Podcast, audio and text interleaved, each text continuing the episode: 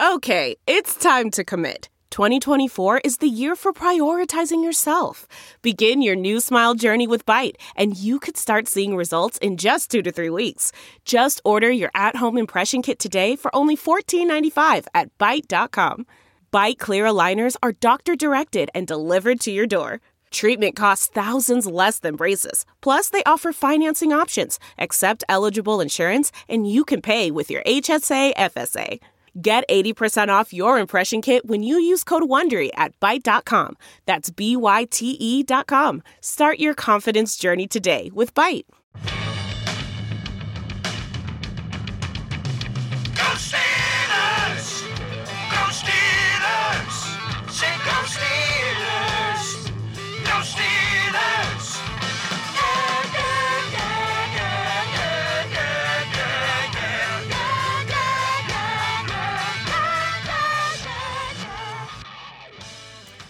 Welcome to Steelers Outpost Podcast, Episode 9.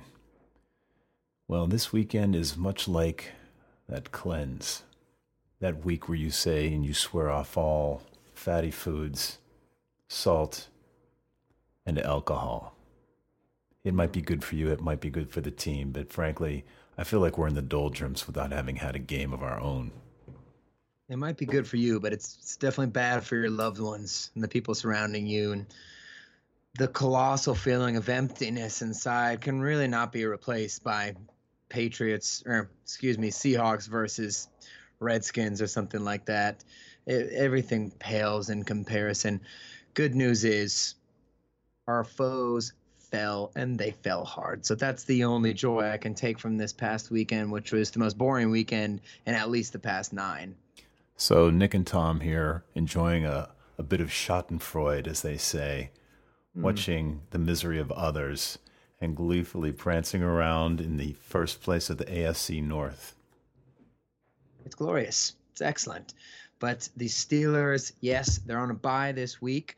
Perfectly timed bye directly in the middle of the season. They've played eight games so far. They've gone six and two in that stretch. That's tied for tops of the A or the AFC in general. The Bengals and the Ravens, who the Steelers have uh, already beat both of them before, they've done their part in pretty much knocking themselves out of the AFC race, losing multiple games each, and they seem to be on a slide. So everything is looking good for the Steelers in the standings as far as their competition goes and, and, and as far as what they've done for their record. But there's obviously a lot that the Steelers need to work on heading into the second half of the season. So that's what we're going to take a take the opportunity in this show to go over, take a look back at the season and do a little forecast of the uh, second half. It does throw our showmanship in the spotlight to see if we can flex from what is our normal course and uh, editorial calendar here and, and uh, kind of change things up a little bit. First thing we're going to do is, in uh, looking back at the season, is just take a look at our identity. It's something we did in the first show, and we tried to figure out who is this team. And frankly, after a couple couple games, I, I don't feel like we had the sample size. But after midway through the season, I think things are becoming clearer. Yeah, we know what this team is now. Remember, one of the themes that we said throughout the first four weeks in particular it, it was regarding that sample size. Like, we don't really know if the passing offense sucks. It does. Uh, we don't really know if Le'Veon's off to a slow start and he's going to get better. Well, it turns out, yeah, he did get better. But now the team identity is forged. And while they're still improving, this is actually a good thing because a lot of the teams in the NFL do not know who they are and they don't know how they want to win. But the Steelers have realized what their formula is. And big time credit to Coach Tomlin for realizing that early, particularly in the sense of realizing that this team isn't going to be the 30 points a game, bombs away passing offense, and really switching to the Le'Veon Bell show after trying to open the, the season with a bunch of five wide stuff. But, anyways, we're going to break down the offense, we're going to break down the defense. We're going to talk about what the identity is and the things that they're going to have to improve on. So, I, pretty much covers it right there. The offense, there's been some real underachievers on the offense. Obviously, Ben's going to be the primary culprit.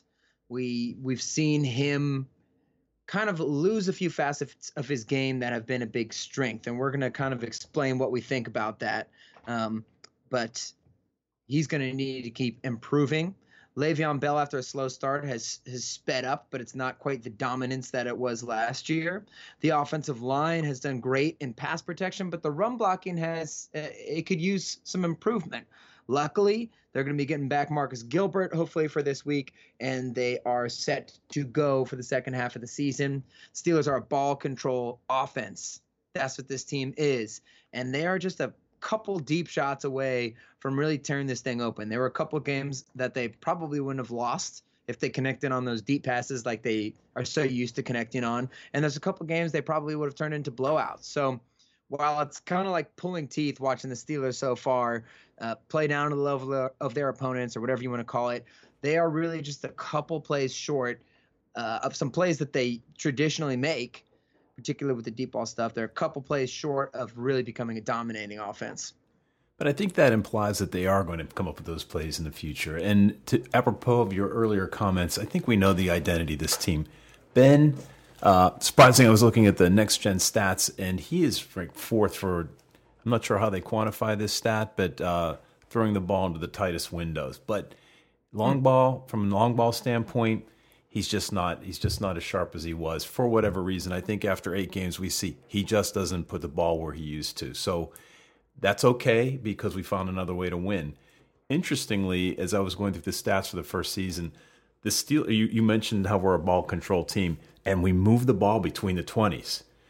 The offense ranks fourth in terms of time of possession in a game. 32 minutes mm-hmm. per game. And and that sort of bears out because we can grind out some long drives before uh, Boswell comes out for the three. Inevitably, right? Well, actually, that goes hand in hand with the other stat is Steelers rank third in trips to the red zone. So the red herring, the big elephant in the room is the same crap we've been talking about every single week. It's two big ones. The huge one is red zone efficiency. If they can just bring that up a little bit, these scores look dramatically different. And then the third down problem, the third down issue. Earlier in the season, we were frustrated because they kept getting themselves into third and long situations. Well, the encouraging part is they fixed that. They're getting in less of those situations now.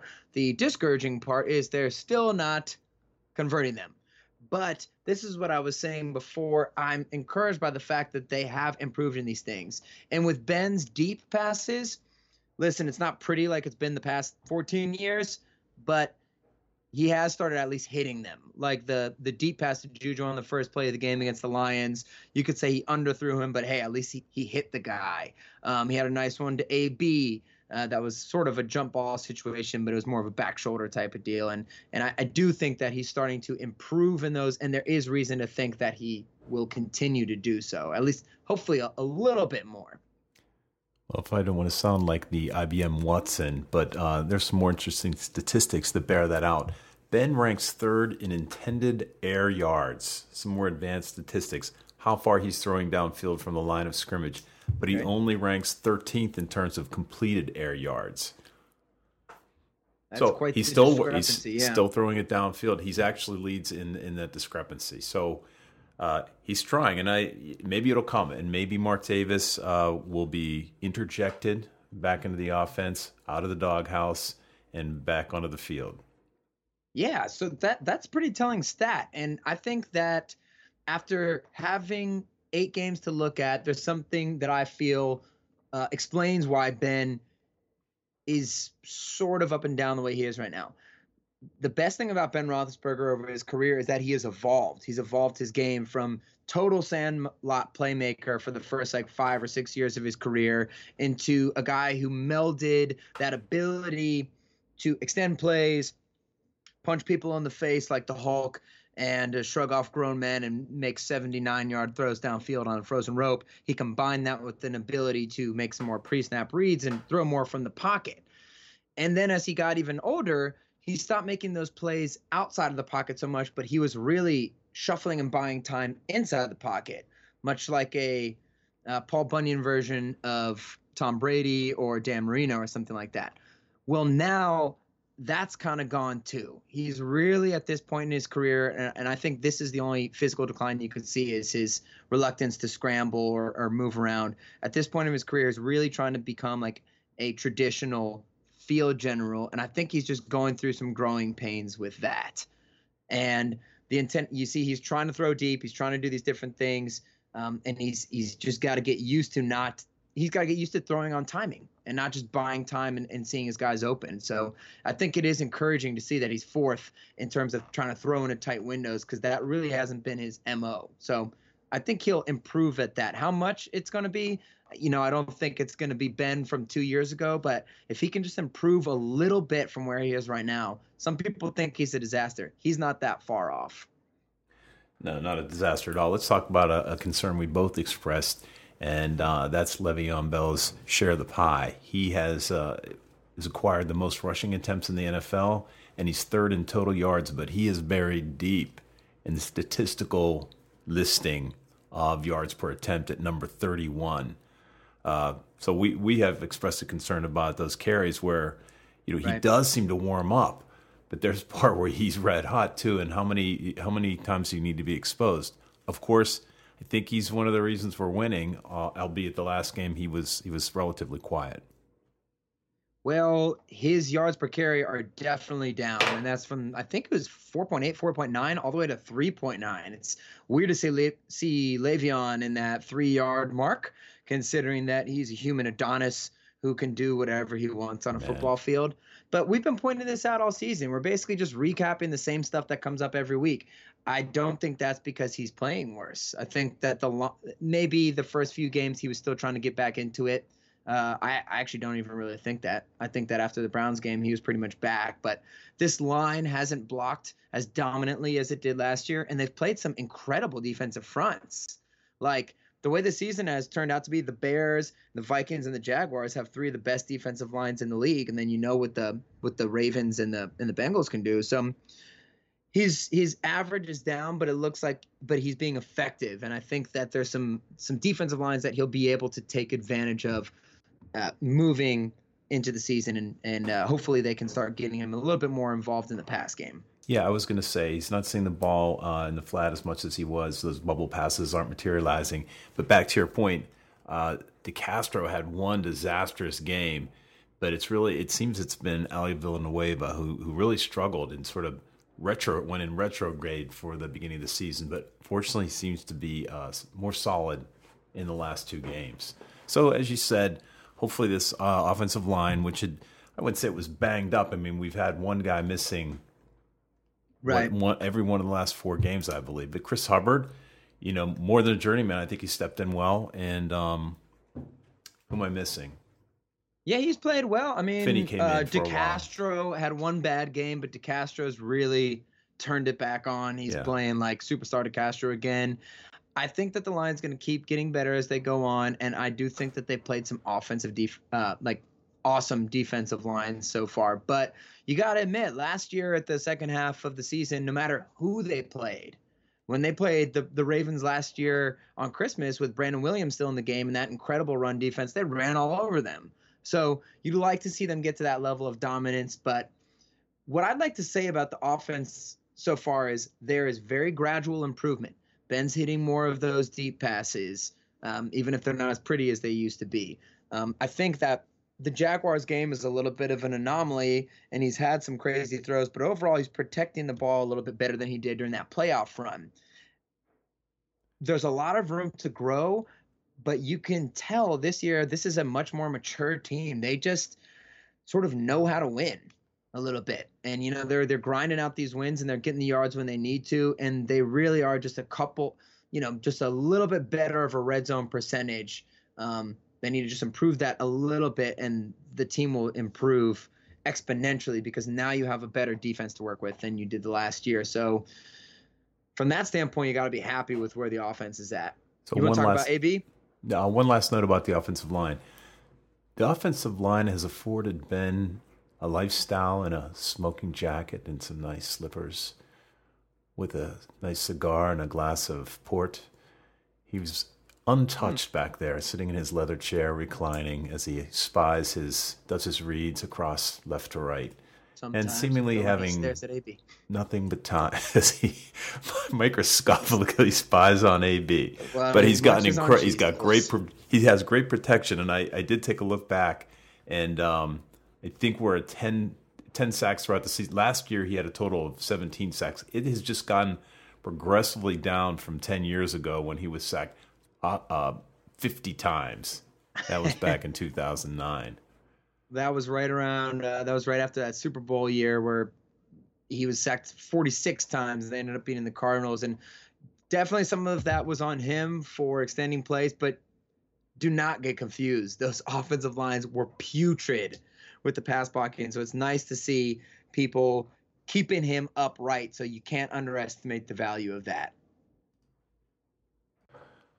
So, last on the roster for offense, we're going to look at the wide receivers. Indeed. So again, this episode, it's kind of cool. If you've if you've been listening to all the episodes, you're gonna see some of these themes have arisen with us. The red zone thing we talk about all the time.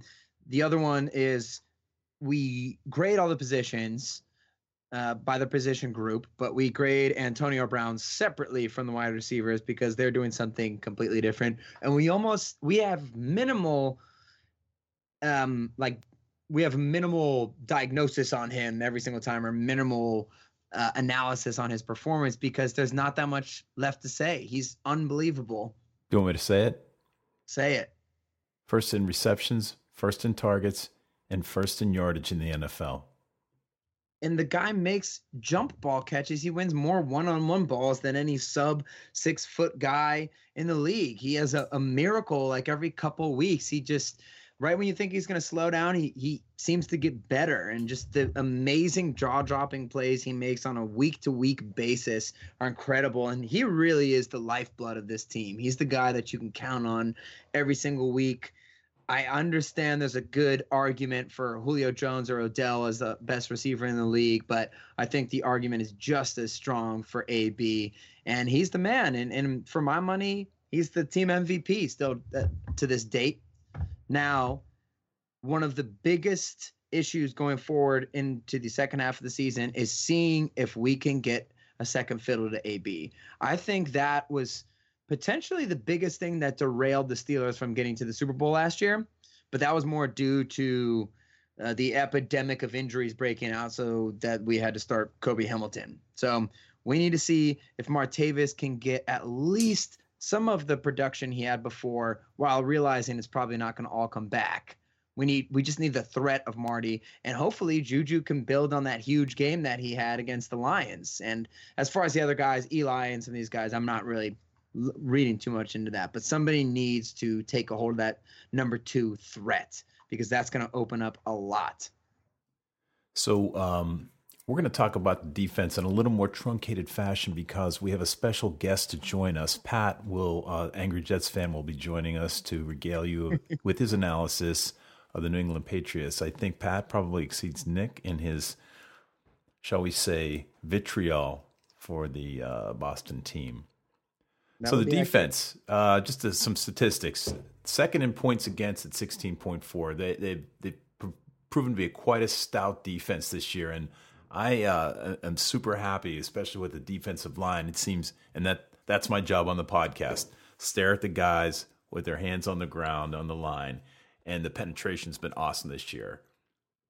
It has, and and the roster is stacked. You know, you got guys you can really count on, and Hargrave looks like he's almost as good as Tuitt and Hayward, which is something we we saw last year and we were looking at going into this year, and he's only improved. And you finally got some depth again with Alualu and and Walton actually doing a solid job as well. The thing with the defense is just like the offense, it's very encouraging because they were already talented to start the year, but they had some major and very specific flaws that they have since improved on, probably better than the offense. And that was that C gap gashing run epidemic. They just kept giving up these massive runs in the first half of the year, and it looks like they've cut down on that in recent weeks. They also were kind of folding in the fourth quarter, despite how well they were playing. They've cut down on that in recent weeks too. So they are pretty much tops of the league or top four in the league for almost every major category.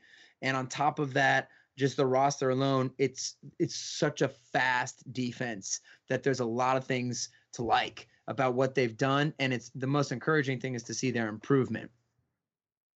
So as you pointed out, a, a couple of thoughts. I mean, as you pointed out, we we suffered a lot of uh, big chunk plays early in first half, first quarter of the season, which put the Steelers in 26 in in um, ranking in terms of rushes per attempt or yards per attempt at 4.5. But I think what you need to do is normalize that, as we would Mm-hmm. say, to uh, remove those chunk yards and see where we are because that really seems to have shored up in the last two games. We're fourth in sacks and um, second in terms of pass touchdowns. Uh, we've only allowed four this game. So the defense, uh, I guess we need to see them tested one more time. Matt Stafford went did as performed as predicted and uh, eviscerated the uh, secondary. Although we we hung on there, but um, we're probably going to see a couple more of those before the end of the season.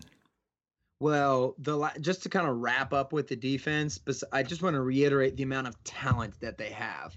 Ryan Shazier, probably the defensive MVP, if him or Hayward.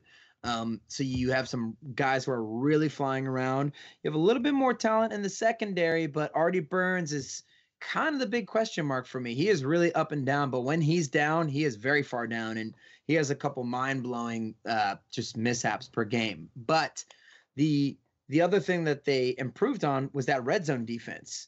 That was I don't know if it was last in the league, but it was bottom three in the league, and then they played lights out against the Lions. I think going into the second half to kind of tie the two together, there are two major stinking elephants in the room. The one is on the offensive side, and that's kind of Ben. Ben has people worried. Like we said, we don't think he's as far off uh, as other people might want to claim. And the other thing, the other elephant in the room is the pass defense. Has it gotten better since that AFC championship game? Uh, so far, not really. But I think that first test against Matt Stafford got some things on tape that they'll be able to look back on, and hopefully they'll be able to improve on that. So yeah, and I'd like to also highlight the play of Sean Davis and the recently uh, acquired Silver Bullet. Not that he's a Mm, superstar yet, but there Right. we're getting some some good performances around there. So, as you said, um, really the question mark is the cornerback position, and we shall see. But now we're going to end the session on the defense, and we're going to bring in our special guest. Uh, we want to say hello to a friend of the show. We've invited on to have a special conversation. Uh, Pat, welcome to the show. Thank you very much, uh, Uncle Tom. Good to be back. Well, you were on the sh- our original show called "The Sultans of Steel" when we were practicing, and uh, we had some really robust conversations. Pat has deep knowledge of the NFL. He uh, brings a wealth of knowledge, and I think you're going to enjoy the conversation. Yeah, Nick and I pretty much catch up uh, for about an hour every Monday to discuss football. So I'm assuming someone thought, why don't we just record it? Right. Well, we cover all the bases, and for everybody listening out there, Pat is a huge Jets fan, so his hatred for the New England Patriots even eclipses ours. So he's pretty much has a lifetime of experience of um, not only hating the Patriots but learning about them and seeing them firsthand. And we have constant discussions about the evil empire. And I think that we'll be able to bring a little bit of insight into what those bastards come to offer.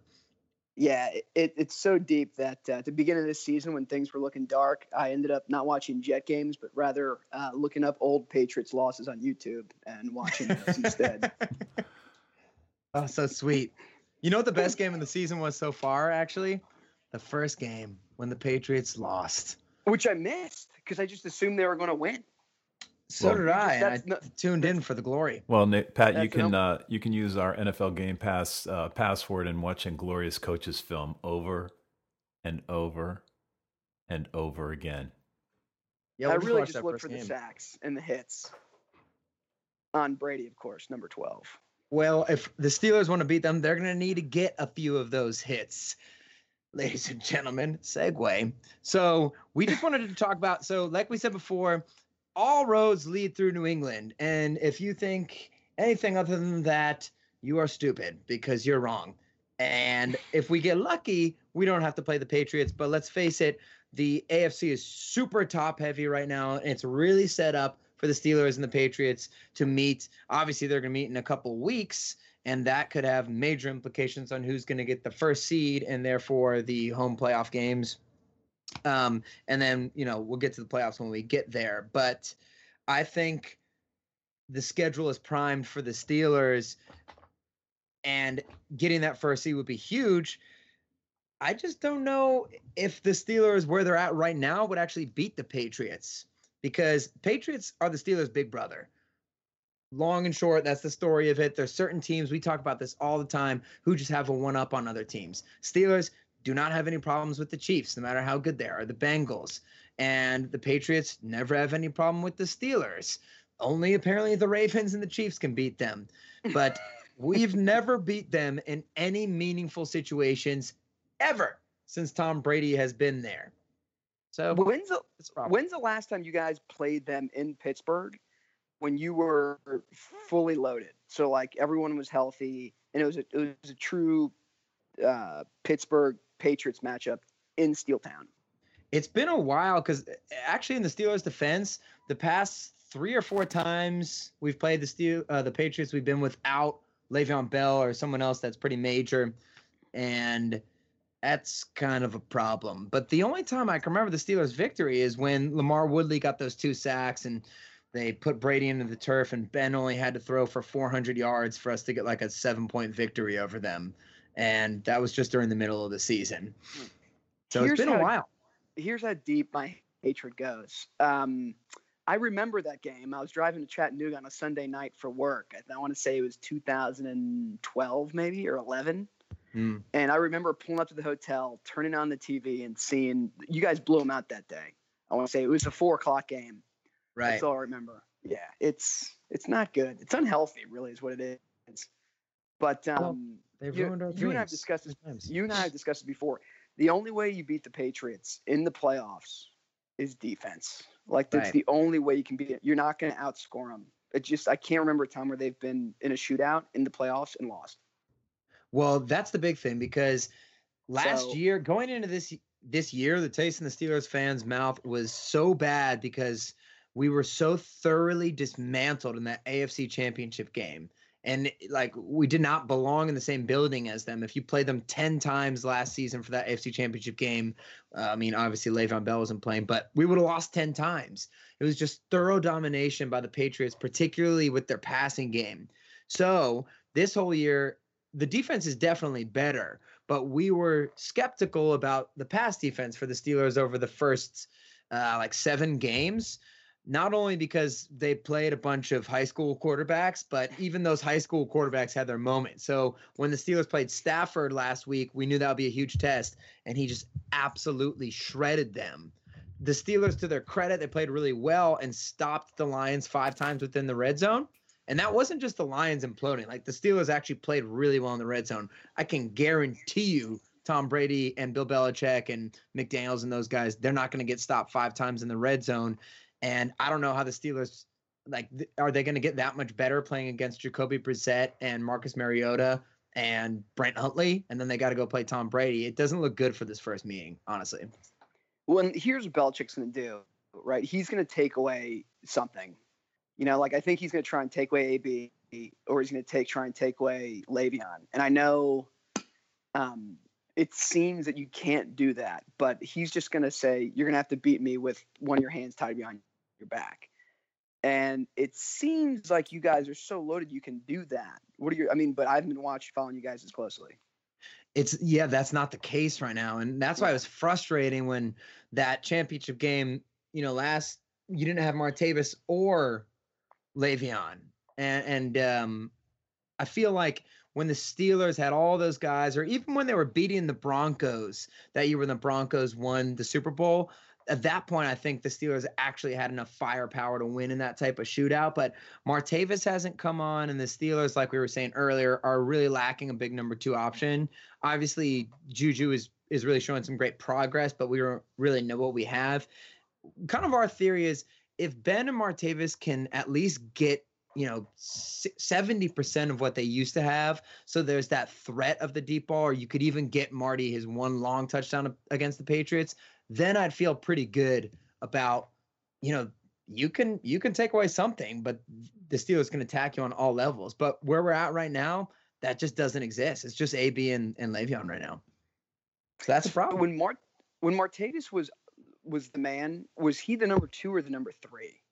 He was the number two, but I mean, he would disappear for games at a time. Yeah. But the thing is, he stresses the defense so badly that all you need is for him to get one big catch during the game, and it makes a big difference. And then it opens it up for AB and it opens up for Le'Veon because they can't stack the box like that. So even if there's just the threat of him, makes a big deal. And and now they do have a an actual Hines Ward ish type of guy in Juju who can make you know intermediate catches, which they haven't had for the last few years. Even when Martavis was playing well with AB, it was just basically those two guys. So there's definitely I, I think that the Steelers have slowly improved in that pass game. And I think that there's signs that say they could get that on because they're they're really close. And if they could have those multiple threats, then I feel pretty decent about their chances. But where they stand right now, if they played tomorrow, I don't I don't think they can win. You think there's a mentality flow that flows through all the, the players in the Steelers locker room when they face the Patriots? Like, can we do this? Do you think like any doubt creeps in? Because you know, like when the Ravens would play the Patriots, they knew they could beat them. You know, um, do you think the Steelmen have that? I think that they're pretty confident with it, especially because the defense is is pretty cocky on themselves, which is really a good thing. But they're all a lot of young guys, and they've only had that one loss to the Patriots, that one big one. Um, You know, Shazier and, and a lot of these guys on on defense. So I think that they're more hungry for it. They might not realize what the true test is. But like I said, if you play the Patriots today, Steelers aren't ready for them. There's this um, sort of misconception that everybody loves to have about the Patriots if they don't play great in the first half of the season that they have a bad defense. Well, they we knew that they would button that up, and it looks like they already have. Like their last four games, they've let up 14 points, 17 points, seven, and 13.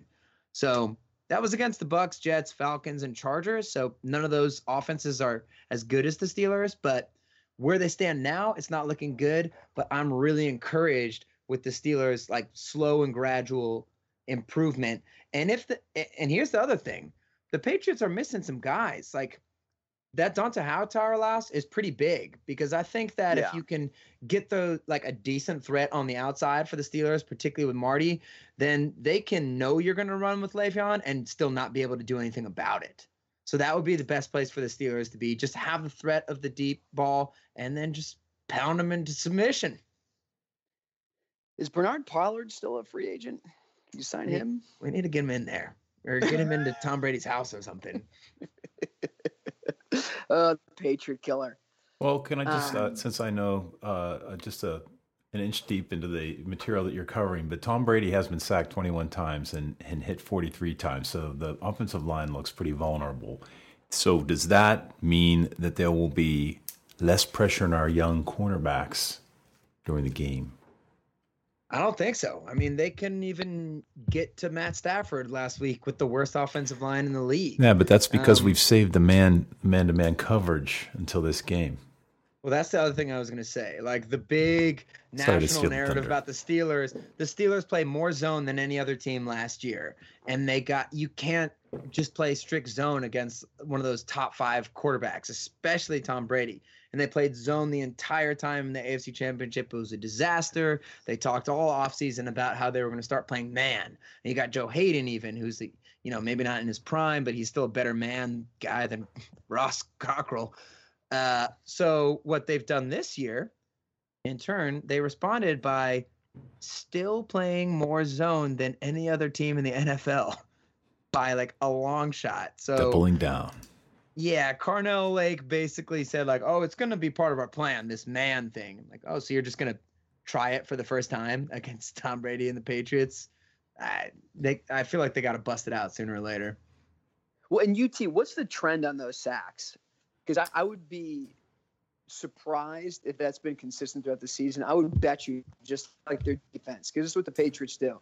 If uh, every year or every other year they have some loss and everybody thinks, well, this is not the same Patriots team, and then they fix, they make the corrections, and their defense improves, their offensive line improves. I would bet you that that the uh, those hits have gone down from game to game. Point Right. taken. We'll And do a little now- research, while you What- continue to chat. Yeah, it's uh, it's just, you know, I, I, these these prognosticators, Nick, these analysts sit there and they overreact so much, and honestly, I want to such short term, or uh, they just don't remember. They don't remember Right. all the times the Patriots have bounced back. We all know they're going to fix it. They're not going to be dead until they don't make the playoffs and they don't make it again the next year. You know, that's that's the only time that I will be convinced that the Patriots are done. But until then, I'm going to be watching uh, the 2007 slash 2008 Super Bowl on repeat. That's, that's today. I'm down to watch that, giving me some maybe some confidence. But well, you're exactly right, though. The best thing about the Patriots, and everybody should know this by far, is the coaching. They have the best coaching, unfortunately, in the history, in my opinion, of all team sports, based on the parity that is in the NFL and the rules that are set up to make sure that you can't dominate like they do. They do it with a different team every year, and they've been doing it for 20 years. So keep in mind that coaching is their strength. They tend to improve over the course of the year. The same thing is said for the Steelers. The Steelers are a much better second half team, uh, second half of the season that is, than they are first half. Like last year, I believe they went seven and one in the in the second half of the season, and like six and two the year before. And Aaron Rodgers and the Packers usually do that too. So there's certain teams who who always chill at the top of the hierarchy. The Patriots, obviously, being the prime example, but then other guys like the Steelers, like who are always in the mix, where you got to take into account their their coaches adjust better. So, yeah, the Patriots have gotten better. The one thing that I do say for us this year is that if the Steelers continue getting better, the Steelers have a more talented roster this time than the Patriots in a lot of ways. It's just can they actually unlock that potential? And can they get some of those big plays that they need? Can they learn how to defend the pass a little bit more? And then if you can get a little bit more well rounded, I think the Steelers could actually push the Patriots around a little bit. I hope so. Yeah, I mean, you beat you beat the pay as we said. It's got to be defense. It's the only way you beat the Patriots in the playoffs. You don't outscore them, and the way you beat them defensively is you need one of two things. You need a masterful defensive schematic game plan. Right. That's what the Jets had in 2010 or the 2011 playoff game. Or you need just a deep, studly defensive line, like the New York Giants had in the Super Bowl in 2008, like the Denver Broncos had in the AFC Championship in 2015. Right. You know, like that's how it's going to happen.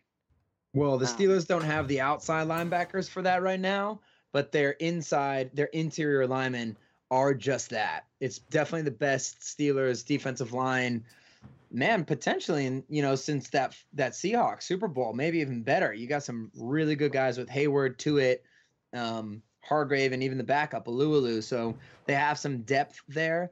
If those, if Bud Dupree and T.J. Watt can just turn it on a little bit more, that's what I'm saying. Where that that could be encouraging. If I think the Steelers' defensive line, defensive front has an advantage over the Patriots' offensive front, but you you've got to stop them. You got to mix up some of these coverages a little bit because it doesn't matter if your players are better than the Patriots because their coaching is better. So, can I just interject? I did do my research. Um, so, Tom Brady sacked 21 times. He, there was a game high five sacks that the Texans were able to tag on him. Pat, the Jets, the only opponent to have zero sacks. That oh, sounds about right. But in the last two games, he's been sacked two and three times. So it, it's Oh, it's kind of Yeah. it looks about three. You know, it's about three sacks a game. Not that you're going to win on that, but it seems that the pressure could be applied. oh God, I hope so. so I think we've, we, I mean, at this point, it's going to be conjecture, but you made a lot of great points about like you can look through history and it makes sense why there's a few things that beat them is is you're going to need to get that great defensive game plan. You're going to need to be able to be a little bit more varied in what you do. And if the steelers can start mixing in that um that man coverage a little bit more which by the way is also what they were doing in that 2011 or 12 game. They play more of that press man. If you can mix that in then the steelers are a good candidate for that because they've got some crazy defensive fronts and blitz schemes and, and stuff like that. And if you could just get a little bit more plays on the outside then I think on a player to player basis, the Steelers match up well. So hopefully they keep improving, and um, I think that they, they obviously they have a shot, but all roads lead through New England. So, Pat, we want to thank you for joining us for the the insight, the uh, just the the history you bring to the to the analysis. We really appreciate your time and for staying up late for this. Always a pleasure, Serenas. We will have Great you to back on, P. Butch. at our next opportunity. When uh, please hit up Pat at P Butch at Jets fan, Angry Jets fan, gmail.com. All right, Pat, we'll talk to you next time. All right. Have a good one, guys. See ya. Thanks, P. Butch. Thank you. Bye.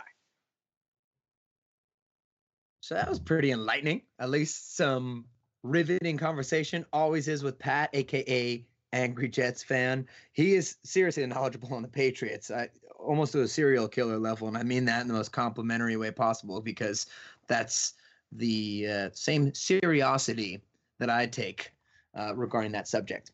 But let's uh, let's kind of wrap this thing up. The Steelers are going to be coming out of their bye. They're going to be playing the Colts this week coming up. I think um, people tend to have this opinion that teams play better after their bye week. I don't know if that's necessarily true. You know, you get more time to prepare, but you also lose your momentum. You did some studies though on how the Steelers have done after bye weeks. What did you find? Yes, I will just mention that I was locked in a windowless meeting room all weekend, uh, listening to report after report and uh, person after person who really enjoyed the sound of their own voice. So I had a little extra time to do some snooping. And this means absolutely nothing. It's just a point of interest because what happened 10 years ago has no bearing on this year. But I did go back 10, go back over the last 10 years and I went game by game to see what the results were after a bye week. And interestingly, from uh, the first six years, six straight wins, followed by three straight losses. Uh, it, and really interesting if you chart out uh, Ben's passing attempts, he had an average of 30 attempts per game during those six wins, and it jumped up to uh, a high of 54. He had, um, I think, an average of almost 50 passes in the three losses, and his completion percentage dropped. It plummeted like a rock to the bottom of the Allegheny from 69% to 54%. Again, all meaningless, kind of interesting. I was going through this and I was just seeing win, win, win, win, and then man, they hit a they hit a wall, three straight losses. So we're going to reverse that this weekend at the Colts. Well, you know what's interesting is the if they have three straight losses, that's the three years when they got back on track and got into the playoffs.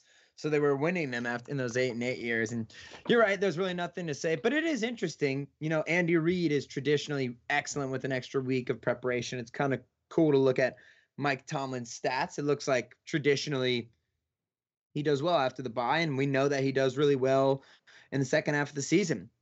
So the table is set for the Steelers. You know, let's hope for that good juju, pun intended, on the injury front. Let's hope that the Steelers can stay healthy, but they only play two starting quarterbacks for the rest of the year.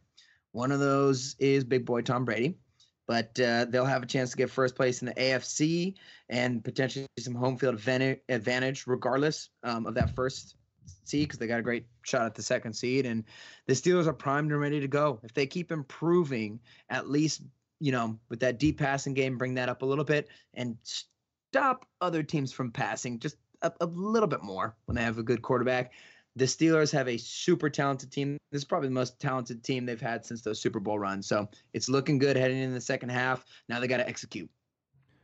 I want to thank everybody for joining us for episode nine. Hope you enjoyed the show. Uh, obviously, we couldn't uh, use the same format that we have, but uh, we'll try to bring on guests. If you say you want to hear our guest again, you can drop us a line at SteelersOutpost at gmail.com. Visit the website, www.steelersoutpost.com, and you can read our blog posts there. Download, uh, download the podcast there or iTunes.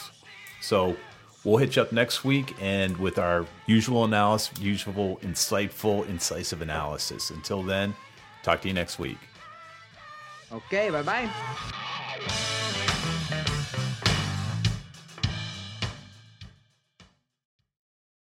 This is it. We've got an Amex Platinum Pro on our hands, ladies and gentlemen. We haven't seen anyone relax like this before in the Centurion Lounge.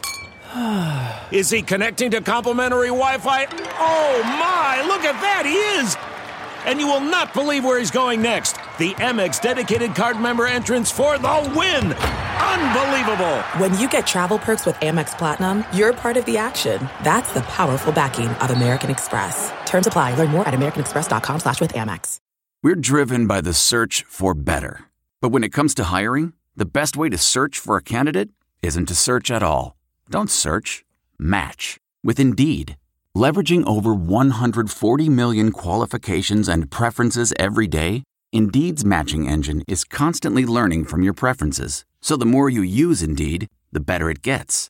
And listeners of this show will get a $75 sponsored job credit to get your jobs more visibility at Indeed.com slash match. Just go to Indeed.com slash match right now and support our show by saying you heard about Indeed on this podcast. Indeed.com slash match. Terms and conditions apply. Need to hire? You need Indeed. Delve into the shadows of the mind with Sleeping Dogs, a gripping murder mystery starring Academy Award winner Russell Crowe. Now available on digital. Crowe portrays an ex homicide detective unraveling a brutal murder he can't recall. Uncovering secrets from his past, he learns a chilling truth. It's best to let sleeping dogs lie. Visit sleepingdogsmovie.com slash Wondery to watch Sleeping Dogs, now on digital. That's sleepingdogsmovie.com slash Wondery. Searching for NBA playoff coverage? We've got you. The Old Man and the Three, presented by BMW, gives you an inside look into the world of sports. Hosted by former NBA sharpshooter and Duke legend JJ Redick and sports writer Tommy Alter, The Old Man and the Three offers unprecedented access to the league. Tommy and JJ discuss the NBA and interview some of the biggest names in the league, like Devin Booker and Luka Doncic. NBA final season is the perfect time to dive in, and you can listen to The Old Man and the Three wherever you get your podcasts.